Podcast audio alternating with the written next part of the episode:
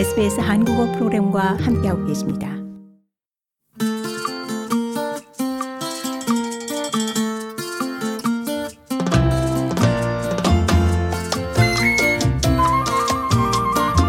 여러분의 우리말은 안녕하십니까? 바른 우리말 도파보기 SBS 한국어 프로그램이 함께합니다.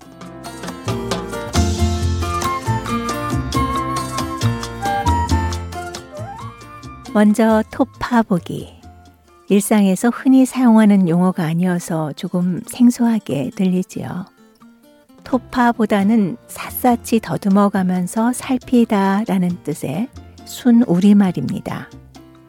토파보다는 본래 사물사물 적에 짠 삼의 껍질 따위에 거칠고 고르지 못한 부분을 날이 작고 고른 톱으로 쭉쭉 훑어내 가늘고 고른 섬유질만 남게 하는 이른바 톱질하다, 톱하다에서 갈린 말입니다. 여기에 어간의 받침 비읍에 하다의 히읗이 더해져서 피읍 받침이 만들어진 것이죠. 따라서 읽을 때는 토파보다, 토파보기로 발음합니다.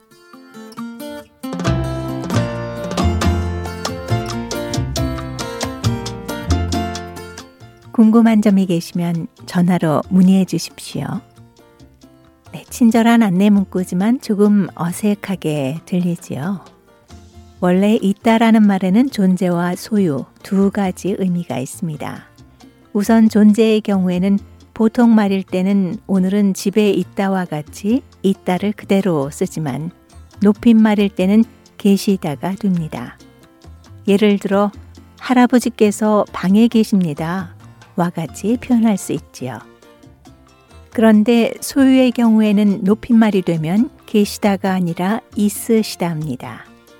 앞의 예문에서는 궁금한 점을 마음속에 갖고 있다면을 뜻하기 때문에 소유의 의미로 쓰인 것이죠. 따라서 이때는 궁금한 점이 계시면이 아니라 궁금한 점이 있으시면이라고 하는 것이 바른 표현입니다.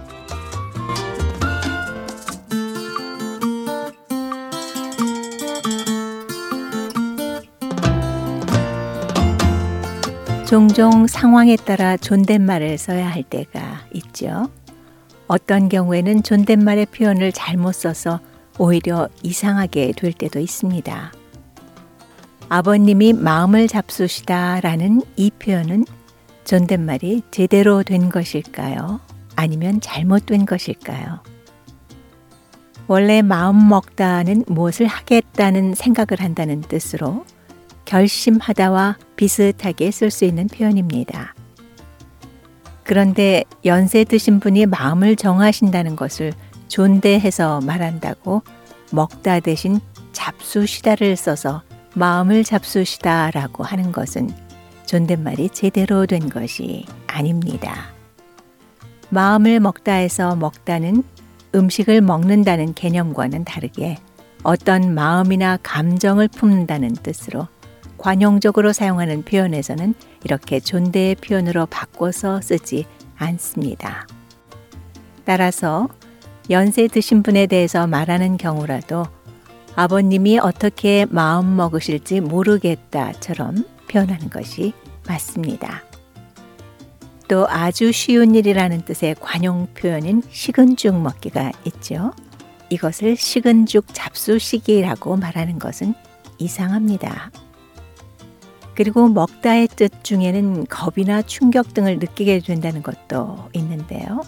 이 경우에도 역시 겁을 먹다를 존대해서 겁을 잡수시다 혹은 겁을 드시다처럼 표현하지 않는다는 점에도 유의하셔야겠습니다.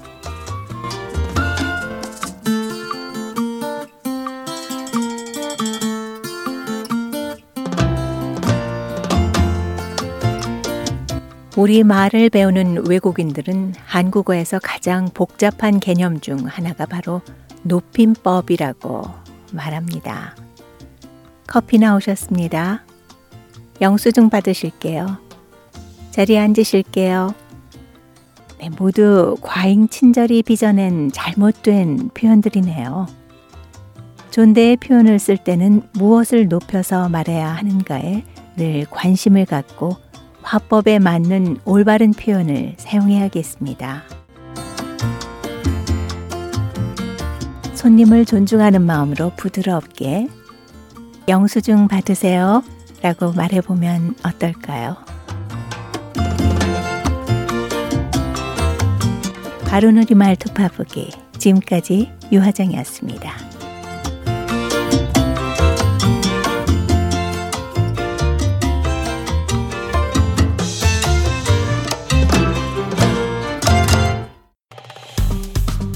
좋아요, 공유, 댓글 SBS 한국어 프로그램의 페이스북을 팔로우해 주세요.